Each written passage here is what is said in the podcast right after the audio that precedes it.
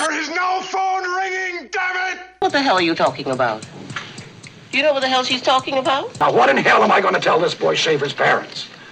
That a substitute nurse assassinated him because she couldn't tell the doctors from the patients on the floor? My God!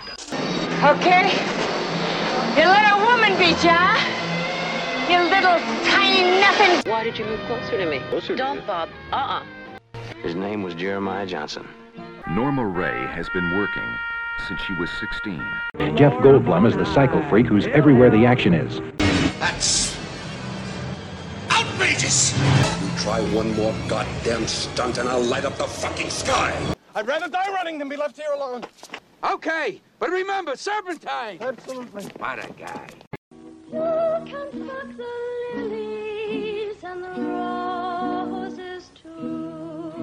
A decade under the influence. No rules, no limits. No wonder these filmmakers changed our world. Welcome to uh, Decade Under the Influence wrap up of Man in the Glass Booth, 1975. Hi. Hi. What a fucking phenomenal movie that is. I mean, we talked through it and ruined it for you if you watched it through like that. So sorry. We didn't ruin it. That's the podcast. No, You've I know. Seen it. It's it's just one of those movies that like. I I hope that We did you talk about that. You understand our function. yeah exactly like I hope that It's- you It's not the best one to riff off of. yeah and that you've seen it before and you're going back through it with like a, like a, an eye towards like digging stuff out or sitting with your feelings and They have that. Yeah, do exactly. that as well. They have that issue on Mission Log too. They have a section where they'll just do riffing. oh, interesting. Right, because there's certain things in the film that you can you know riff off of and stuff, and they'll save it for a first a certain part. And on serious episodes, they'll, say, "Yeah, this feels a little weird," you know. Mm-hmm. And I felt that a couple times through this film, but Yeah, definitely. I mean, it's a intense film on a about an intense subject. So I mean, uh, we but- brought it to you. We take it seriously. We love this movie. Yeah, definitely. um, I this movie like is for me is all of it at the end, and I, I have a hard time getting away from Good from hand at gestures. I'm so sorry you can't see the hand Yeah. gestures. We start filming this.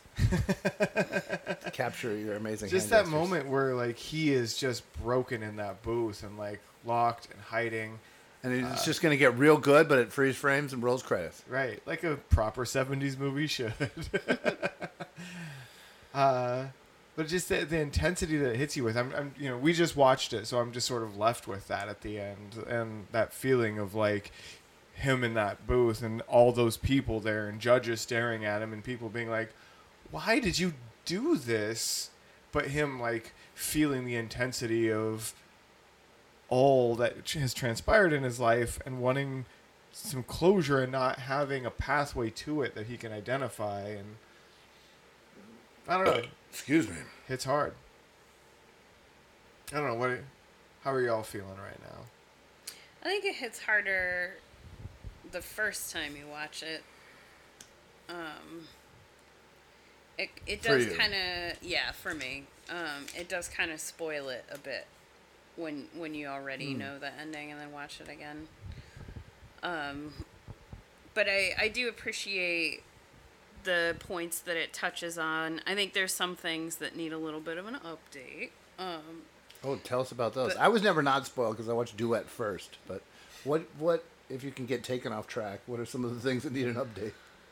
Um, just there's just like a lot of a lot about like Holocaust studies that have have come a little bit further along yeah. and like understanding the psychology of um you know all the the bystanders who are who are responsible for the Holocaust for like the experiences of survivors um I think I think they do a really good job generally like of, of touching on that. those points and um, trying to remember some of the I pointed them out as we were going along Yeah, in the film, I, but I realized that, and it's stuck in '75. remember a specific point and It's okay. I mean, I think it's it's worth watching with an eye towards like uh, academic research from from now and saying like, oh, that feels a little like They would tell you that Oh, too. right. We'll know more later, hopefully. Right. so there's like a couple of of uh, moments where I think that they did it very well was like the conversation with the with the psychiatrist um you know like making a point of like using that conversation um in order to make a point about how it it wasn't mental illness like Mhm. the the holocaust cannot be explained by mental illness there's way too many people who participated in it and approved of it for it to be explained as a mental illness. And I mean, there's And they- sociology shit in there though, for like a mass group of people and getting other people to go along with Sure. it. It's yeah, like- yeah, yeah. There, And I you were talking about that too. of we course, there's it. like all sorts of like there's sociological explanations, there's social psychology explanations, um, and I, I, I feel like in that in that scene they're they're sort of touching on the social psychology explanations, like pushing back on the idea that it was mental illness that caused the Holocaust, how that's just not even possible, and Or um, the fact that he didn't study his art enough. at like Mhm.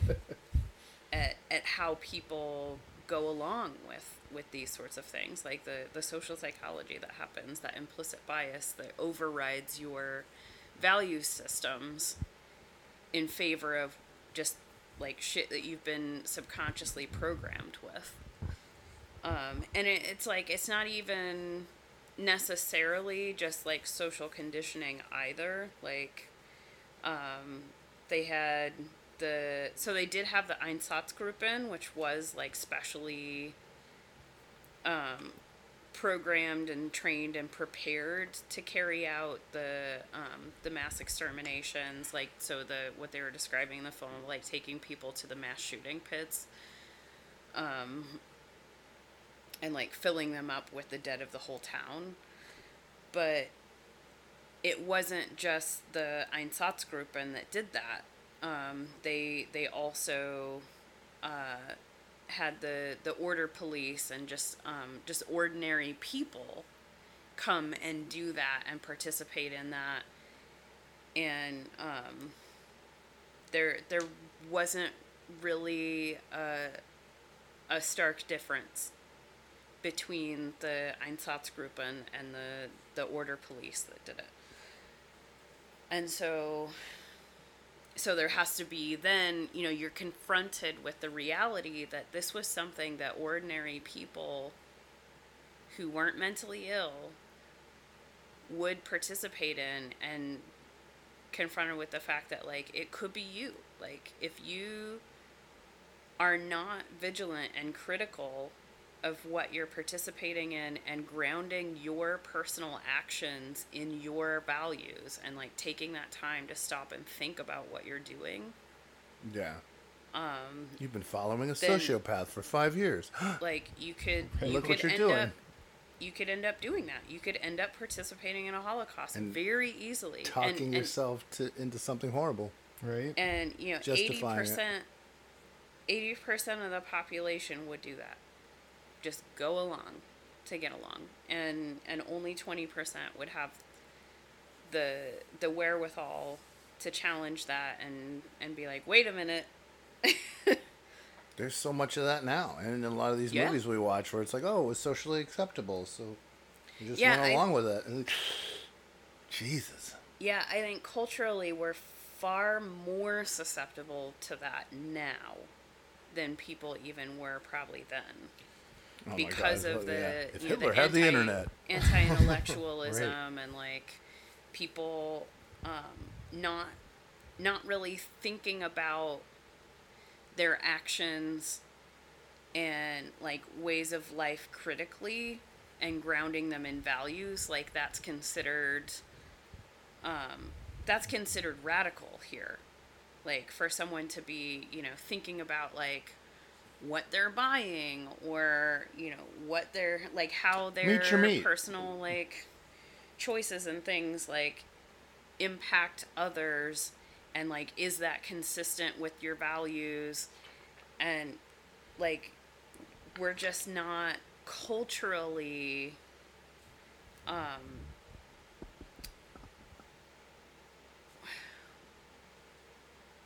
we we don't we don't do that well in our society. We're not set up that way. Um, we're set up the opposite, like complete opposite, to just go along with whatever is popular. Populism is very, very, very strong in, in American culture, and and part of that I mean, where's the is culture where it isn't? has to do with like um, with what we were founded in, right? Like being founded on uh, slavery and colonialism, like as a society, in order to to cope with that kind of foundation, you have to turn you have to turn your values off and and just go with authority figures, just go with with whatever is like popular thought.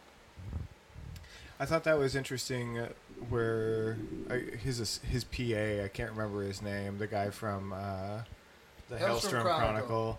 Uh, I didn't see any of those whatever Gleeks or Julian's. whatever the fuck- uh, when when he's on the stand, Actually, I saw it once. and she's like, you know, talking about the Holocaust to him, and he's like, I can't believe that, and she's like, it happened. He's like, okay, well, how about I don't want to believe that because like That was believing that, interesting. And it was quick. yeah, because believing that I maybe want to, you know, resign myself from the human race. And I think there's a lot of that for people where like mm-hmm. it's just such a fucking horrible thought that it's it's like We used to come up with that If all that's the- real, then I'm just gonna throw myself off a fucking bridge because I mm-hmm. can't deal with that. like uh, hosting events or when I was like teaching classes. It's like sometimes you would, especially for some reason at Reed, just people would be like, "That's not real. That can't be real. Is that real?" You'd like show them things. Like, what you know? Crack those Well, brains. Especially for them because when you're talking about it you're talking about the crimes of their you know grandmothers and Right, it's just grandfathers and generation, generation. like, their fortune that they're going to that One school thing on top on of another thing, right? comes from those crimes against humanity I used to get free lunches there because um, Justin was going to school there, and he was on a full scholarship. Yeah. But like, I took Jay there, and we would get free lunches, and I was like, "There's something." It was like almost no food on it, and I went to throw it away, and they're like, "No, you have to put it on top so that we can like, you know, eat the stuff you didn't eat." I was like, "You guys aren't homeless in this school at all. They didn't take it to a place where, like, you're at. This is Reed College. Everyone knows y'all are posh." You know, I didn't understand that at all. Well, I mean, yeah, I mean, it's like y'all are playing. exactly. Yeah. You're playing. Tr- trying to create an aesthetic of like, oh, we're we actually understand like working class values. We understand these things. It's like, no, you don't. You're dressing up. You're larping Yeah, it's right just a now. LARP. That's what we were talking about last night. When it's like that. The, the I watched um, the Real World reunion, and they're revisiting these conversations they had on race, and all this woman had to do was be quiet and listen, and she couldn't do it. she just, it was crazy. And They were all like, "You can do this. You can shut up for two minutes." She just couldn't do it. She had to talk about her African dance oh, class, and like, God. and how like we don't see race. It's just like, oh, cognitive dissonance man it will lead you the fuck astray I mean, that actually so ties sad. Pretty well back to what you're saying, though, because it's those, those markers, right? That like Yep. break your brain. You're like literally like, I can't believe that. I can't do that thing because like that would mean that I am engaging in activities that violate core ethics that I've been told that I believe. That The I've told whole myself house that of I believe. cards. Yeah, and it just starts crumbling. right. right right you said a like everyone wants to believe that they're a a righteous and good person You can say dude, right? Just And- dude. Righteous dude. and but yet you know we set we set these these biases in our brains so that we can so that our brains can save energy and make quick decisions but when mm-hmm. we do that Get us off the like the those those biases are typically programmed by the the culture around you That's what I thought was church and diocese. so like you know all the all the rotten crap that you take in from you know tv ads and all of that stuff is like programs your biases and so if you're not consciously thinking and making decisions, then you're not you're not acting on your own values. You're acting on the values that have been like planted in your brain Ooh. by your culture or Yeah. your, you know, TV ads and things like that. Mhm, The art and entertainment. The whispering voice of society in your ear. Yeah, but she didn't have to take an African dance class. I signed up for it. This, this is going to eliminate my racism, right? You can right use on. You can use it as a card. In, And we're going to have a wine and cheese dinner? Absolutely. Right on.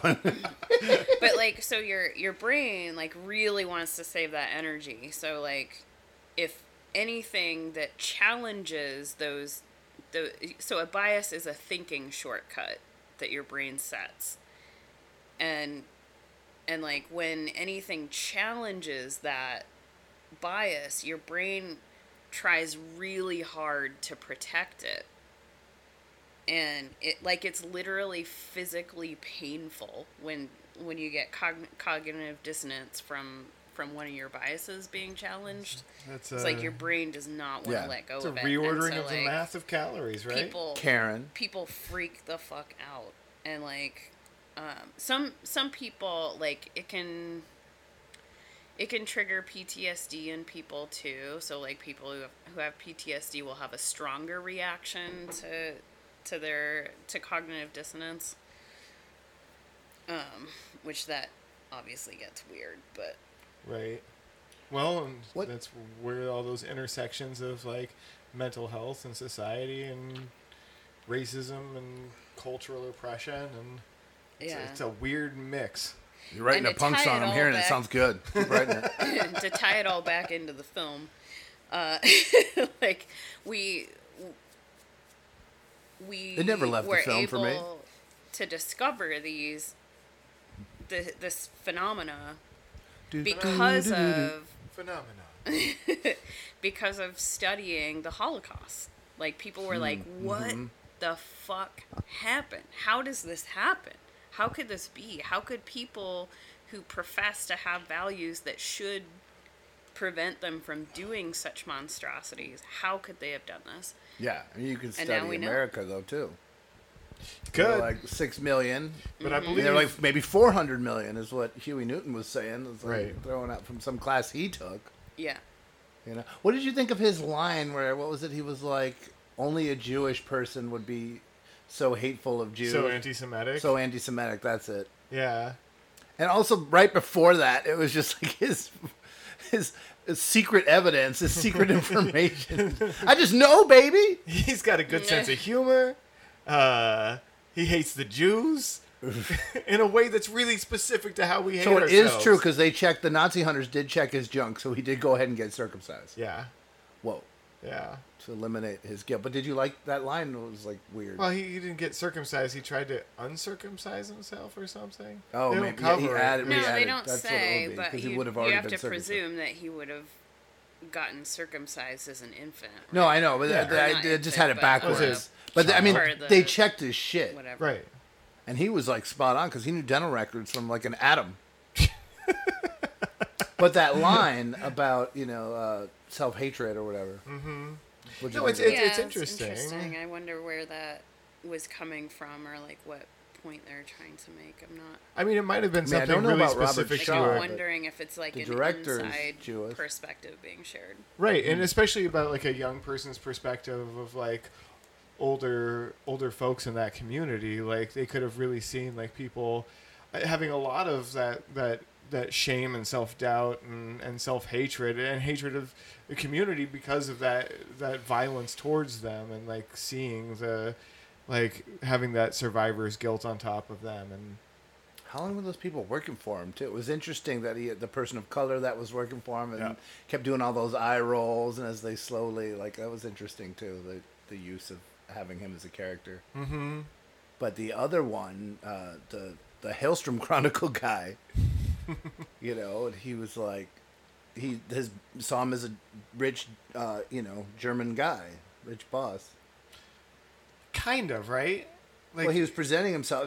How long have they been working for this dude? It seemed like he'd been working for him for a while because you know he knew all of his songs that he wanted him to sing and That's true. shit like that. He had he was Did like he know a- they were coming? Because he put on that fucking record. That was some timing. Yeah. There's, that was just scripted movies. It's- Well, yeah, totally. but I mean, I, I think you were right in that moment where you're like, yeah, he's getting into character. He's like, hey, Yeah. let's take a second, let's step But I mean, it just happened to be right when they were showing up. I did really like the Nazi hunters in that. yeah.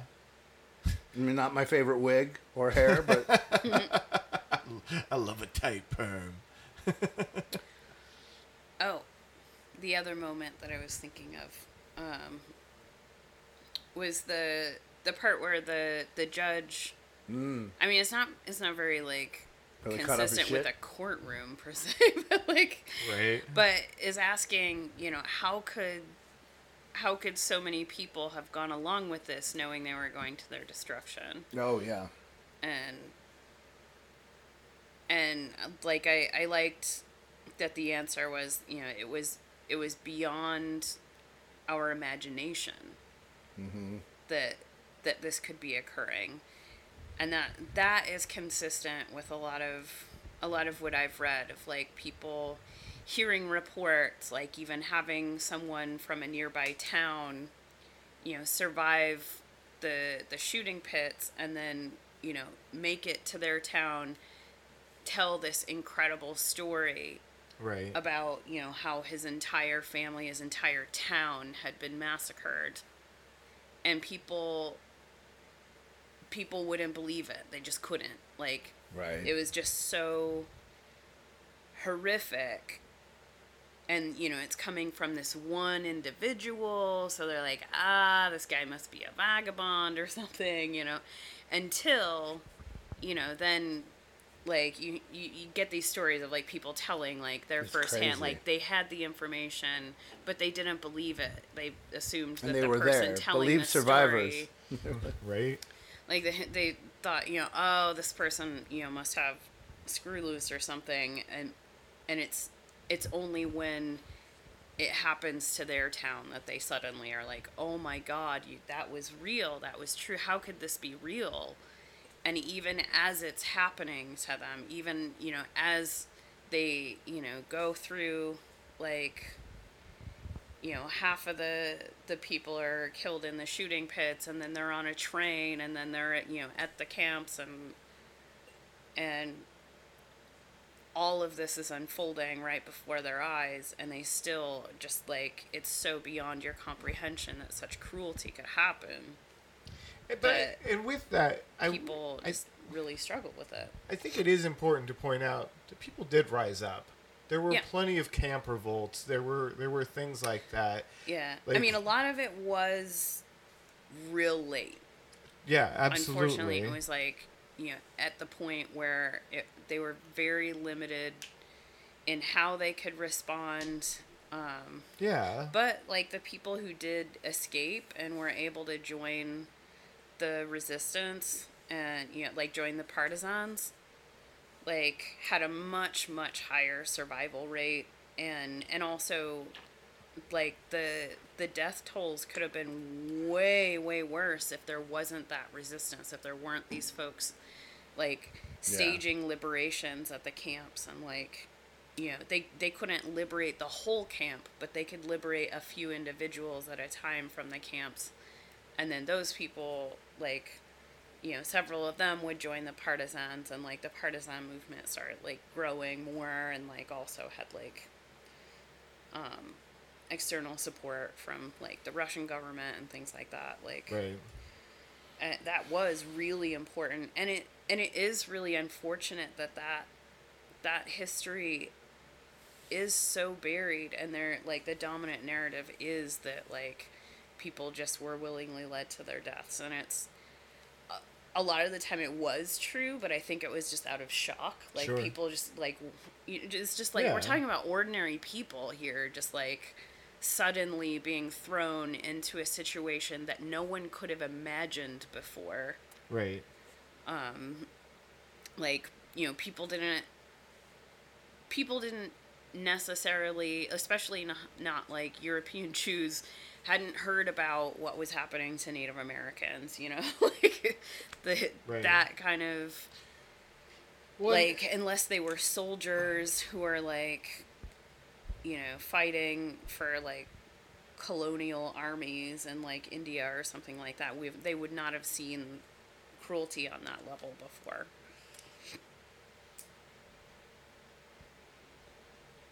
Yeah. I thought you were gonna say something.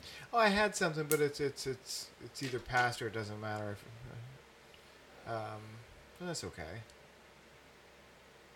I thought of one thing about because the survivor's guilt is such an intense thing, and I was thinking about um, the documentary uh, "Passing It On" about the New York chapter of the Black Panther Party, and um, Jamal jo- Joseph is talking about, you know, the Black Panther version of survivor's guilt. You know, and if you were in a leadership position, like giving people. Um, you know orders to do something and you know you, you shared food with these people and like you know trying to make society better and in, in some cases you know it got worse and like you know it was just interesting you know talking about like what it feels like to live with that and like this is even worse than that it's Oh, just yeah. it's really difficult for me to comprehend a lot of that and we've watched a lot of movies and i've watched a lot of documentaries and still i mean you just have to listen yeah to I mean, what that's- these people are saying. And Kathleen Cleaver was talking about going to therapy, you know, for her intense PTSD about living through this second revolution. You know, I mean, it had really scary situations. People were shooting at him. People got murdered. You had COINTELPRO disrupt, discredit, and destroy. And finally, she gets a therapy that works. And the woman's like, it was, "This therapy is designed for survivors of concentra- concentration camps." Mm. And like that was the only therapy that worked for her. Wow. Well, it's like, I, I think especially, especially for folks who survived the concentration camps, the things that they had to do Mm-hmm. in order to survive go counter to like human instinct. Like people had to be selfish in ways that were extremely unnatural. Like, you know, having like hoarding food, stealing other people's food when everyone is starving. Um, And you know, seeing the immediate results of that too. yeah, making and selling things or, you know, stealing people's shoes, knowing that if you steal someone's shoes, they would die. Like, and, but like people were put in these, these circumstances where, you know, like you would be given, like with the shoes example, like mm-hmm. you would just be given shoes. And if the shoes didn't fit, you could die. Like because of you know infections and you know all that kind of stuff. And so people would and the shoes might not be in good condition or whatever. And so you know sometimes you could you know barter food or whatever to get the right like swap and get the right shoes It's very cold. but like you know Mhm. other like you know maybe the only person who has the shoes that are the right size for you it's also the right size for them Mhm. and there's you know like they're not going to give them up like it's just like there's there's so many little things like that where like you know in the moment the person is just trying to survive but then once they are back in like normal society where where those sorts of behaviors are just unthinkable and the consequences were so dire like the guilt that you would have that you engaged in a immoral behavior that resulted in someone's death I, that would be so intensely hard to live Oh with God, and like right? Um like what, that was one of the, one of the biggest takeaways I had from from P- Primo Levi's book um so it's in in, in Which what what book was that? I was just gonna say Oh, sorry. Um, so in in the U.S. release, the title is "Survival in Auschwitz," but it doesn't it doesn't really do the it does the book a disservice. Like his the title that he wanted it to have is um, you know what is a man? Because like his whole thesis of his whole like he's telling his story of survival and what it meant to survive auschwitz but like he's he wasn't it wasn't really about that so much as like him struggling with the survivor's guilt about what people had to do and like the way that it it the circumstances dehumanized you to such a degree that like it was hard to have human solidarity because the whole system was designed to destroy your sense of humanity and to dis- intentionally destroy your sense of solidarity with another human being. Right. You And do it in prison. and you know by the end of it he's like i've i've survived in body but like am i am i a person anymore Mm. am i a man what is a man like and, and so like i see when i when i watched this this film initially like that was what i was thinking about was like you know someone struggling with that level Right. of survivor's guilt like not just like you know oh we all did our best to survive together and and you know We weird that together, i survived and other people didn't. This is another fucking level Right. of survivor's guilt. And like who who could blame them? Like they were put in that circumstance. They were it was psychologically designed to do that intentionally. Like that it wasn't just accidentally or just by happenstance like that way it was explicitly designed to do that to them so it's like you can't say oh they're bad people because of what they had to do to survive I, Right, you know, if okay. anything, it's like I feel more compassion for them and also horror at at the Holocaust because like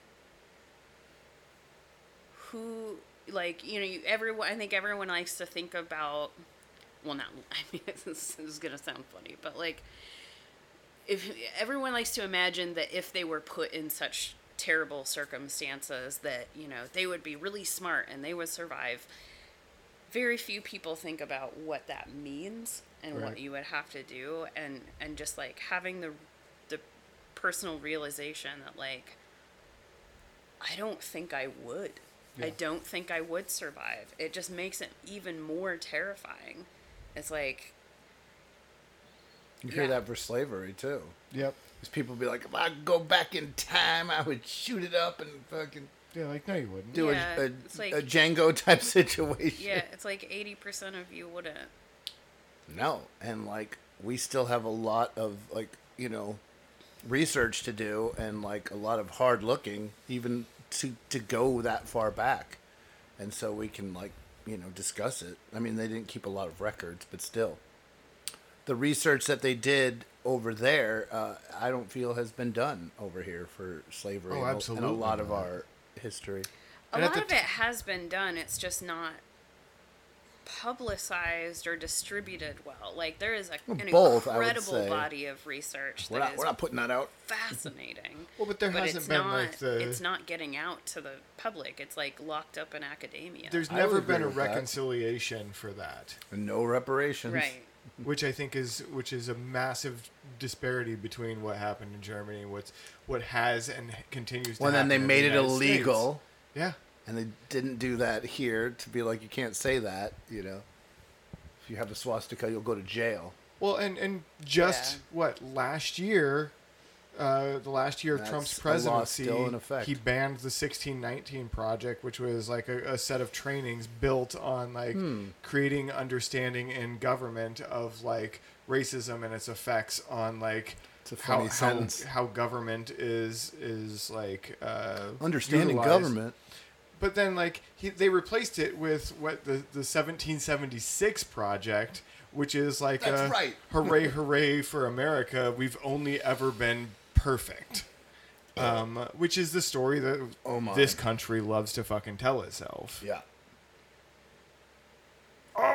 it's interesting the director was like you know, it, this is like considered kind of an art film and didn't get a lot of distribution, but um, the director was like, "We got nothing but really good reviews," and he seemed kind of shocked because he was like, "I don't know, people are probably going to talk shit about this." It was just funny, you know. 30, 35, 40 years later, he was like, they loved it and they like extended it so that um, they could get into. There's some weird rule about uh, Oscars. It had to have Oh, right. shown in two weeks or six weeks in New York, and they extended it so it could have that, and it got like nothing but positive reviews. And he was just like, "Oh, I didn't expect that." Hmm. it's like refreshing actually to hear that.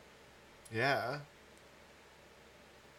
I appreciated also in this film that they, um, I mean, only just for a fleeting glimpse of a moment, but like went into a little bit of of women's experience of the Holocaust because that is, you know, Oh, like yeah. like They did in the hiding place a little bit. yeah, like women's experience of the Holocaust was so horrific that um, that the books that the very few books that women were were able to write um, just like went out of print pretty fast. Like people just could not handle or fathom the the level of, of brutality that women experienced in um, so like so so films and books and things like that typically avoid the terrible things that happened to women in the Holocaust. And then this Hmm. film, for the most part, avoided the worst stuff and you know t- touched on the lighter side of of like women's experience of the Holocaust. But like even mentioning the the brothels There's a couple scenes um, like that where they talk about was- was how pretty how, good. they broke heroes and and whatnot. The the whole concept of like, if you step out of line, we will do the most horrific things and we will do them publicly. We will do them in front of your family, your friends. We will have Yeah. you do them to your family and friends. Yeah. We will break you in such a specific and terrible way, and. It, Yeah, I mean the so one of one of the really terrible things about the brothels was that um was that it, it wasn't just the the Germans that were using them like the brothels were used as like rewards for the the male prisoners as well. And so it was like for these women like their own their own people, their own fellow prisoners were raping them in these brothels.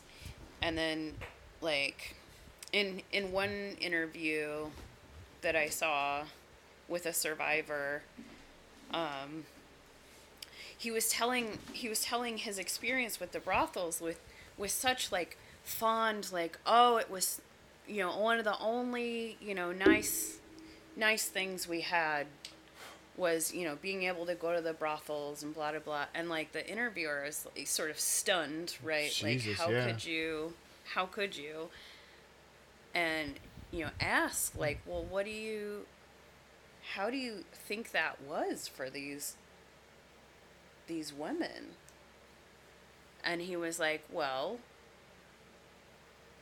they're you know they were they were fed well and you know their circumstances were better. And they were like but but for them to have to do this like can can't you see like how how this is horrible for them and he said well all of us had terrible jobs. All of our jobs were terrible. All of our jobs were miserable. This was just their burden to bear or whatever. And it's just like holy shit. Right. like this is you know like and, and that like to me like helped to explain part of the silence too for for the women like you know the that that they were never really fully allowed to feel the outrage to feel mm. like a, a legitimately like a victim Right. like 'Cause to- everyone to was a mourn- victim. to mourn what happened to them being especially horrific Yeah.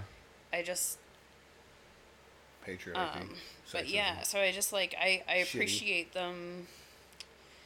I appreciate them touching on that in the film. Yeah.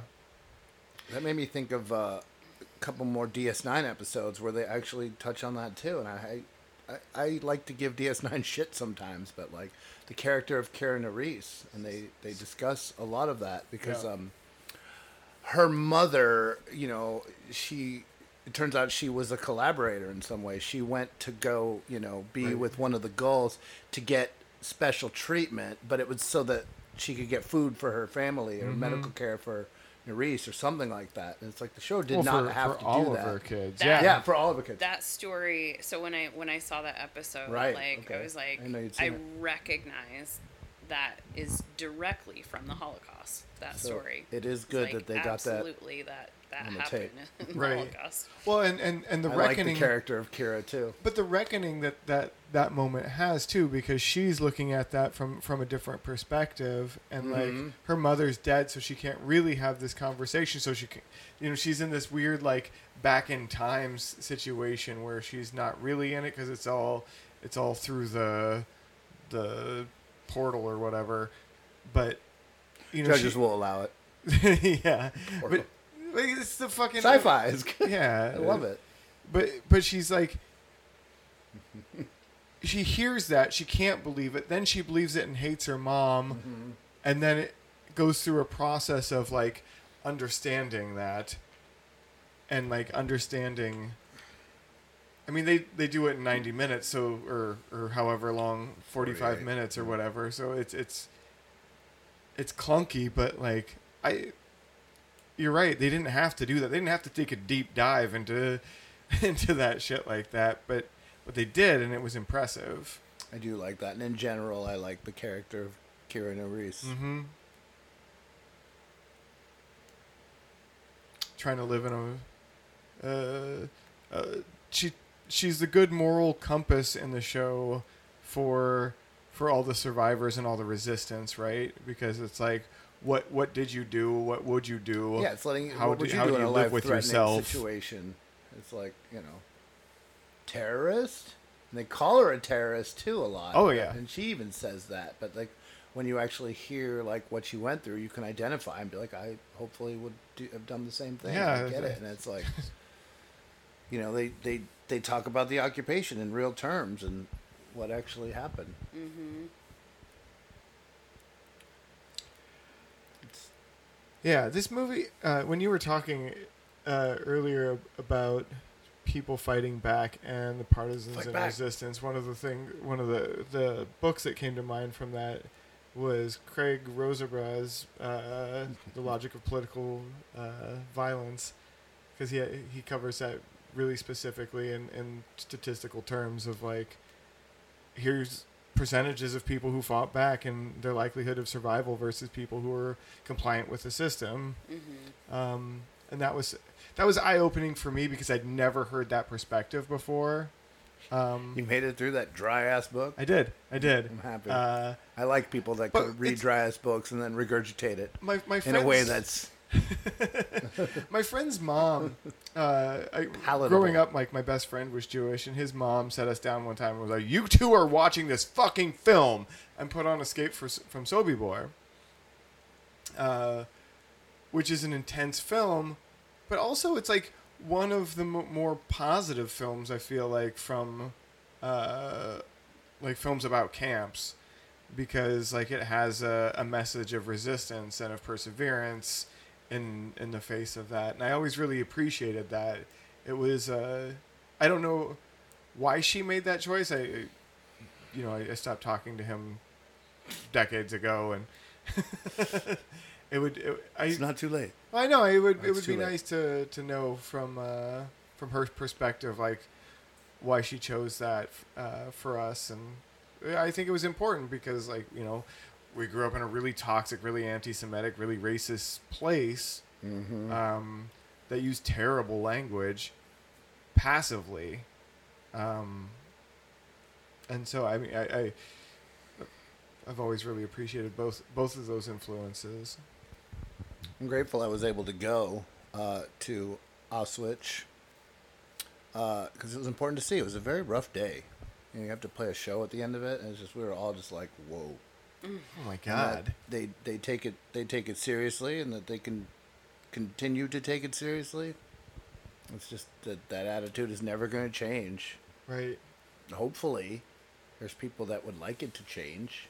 Yeah. And as we were talking about earlier, as there's less and less people who survive through that,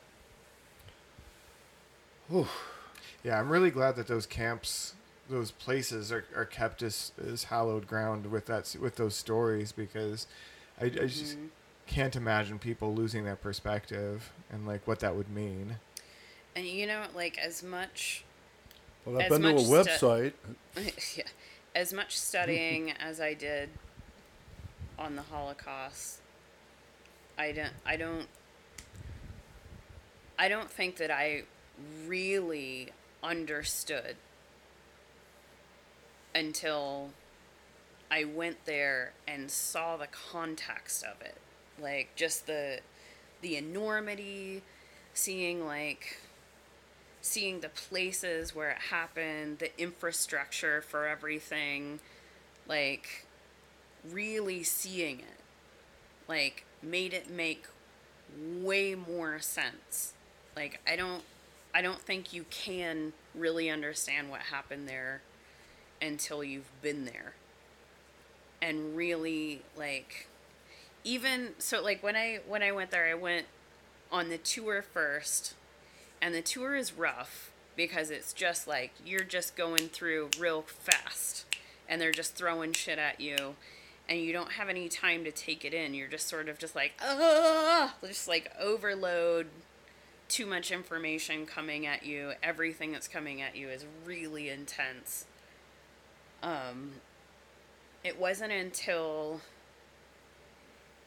after like closing time and I was able to so it stays open after hours um as like a public memorial for folks to go and like visit the the like their relatives burial places and things like that. So like you're you're allowed to just like spend quiet contemplative time and like be, being there able to like really process like take the time to read the plaques that are everywhere like explaining what you're looking at um, made a huge difference. And there was also just like all sorts of buildings and exhibits that aren't included in the tour um, that you can go and see. They leave the buildings and the exhibits and stuff open after hours so that you can go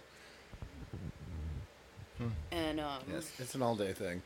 yeah, yeah, yeah. It's it's not only an all day thing, as in like like a like full you're in for the eight hours. It's like you could really spend like two or three full days there. I wish I I wish I had had more time to do that, but I I hadn't scheduled enough time to really see everything. But well, I still um, haven't been, so you can take me through, and I would really appreciate the perspective of time and space that you've had to to walk through there. But yeah, it wasn't Both of you, until that honestly. that I really, really felt like I like, oh, okay. Now I fucking get it. Now I get it. All the things that didn't make sense to me before, or were just sort of like, huh? Like, I get it. Yeah.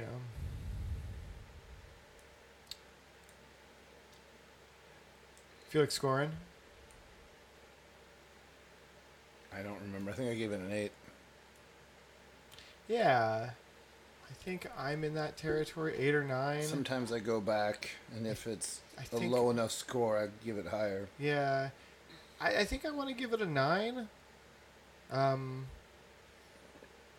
it's just such. It, it tells a, a perspective uh, in a story that I don't know that I've seen anywhere else except for DS9. It gets Um, a seven point one. but grounded so hard in in a real thing that is maybe a little bit more difficult to look at because it, it it's like it is real like that. Only one thousand one hundred and sixteen people have voted. Well, I haven't I haven't put my actual score on IMDb yet, so No, I know, but I mean, you go to some of these movies like Inception, and it's like three million people have voted for that, and it's like more people I think could benefit from seeing this movie. yeah, absolutely. Victory. Uh, thumbs up. The movie we're watching next is so freaking buried that there's only like ten on IMDb. Wow. So if we all review it afterwards, we can watch it go up. Because it's at like a three-two right now or something. Oh, oh, maybe we'll actually lower it. I, I hope this not. is the one that's about you know um, a, a black revolutionary. So it might be good. It could be bad. I don't know. Right. We'll see. Uh, review forthcoming. Yeah. You got to keep coming back. You got to keep coming back. Keep coming back. It works if you work it, and work it. You're worth it.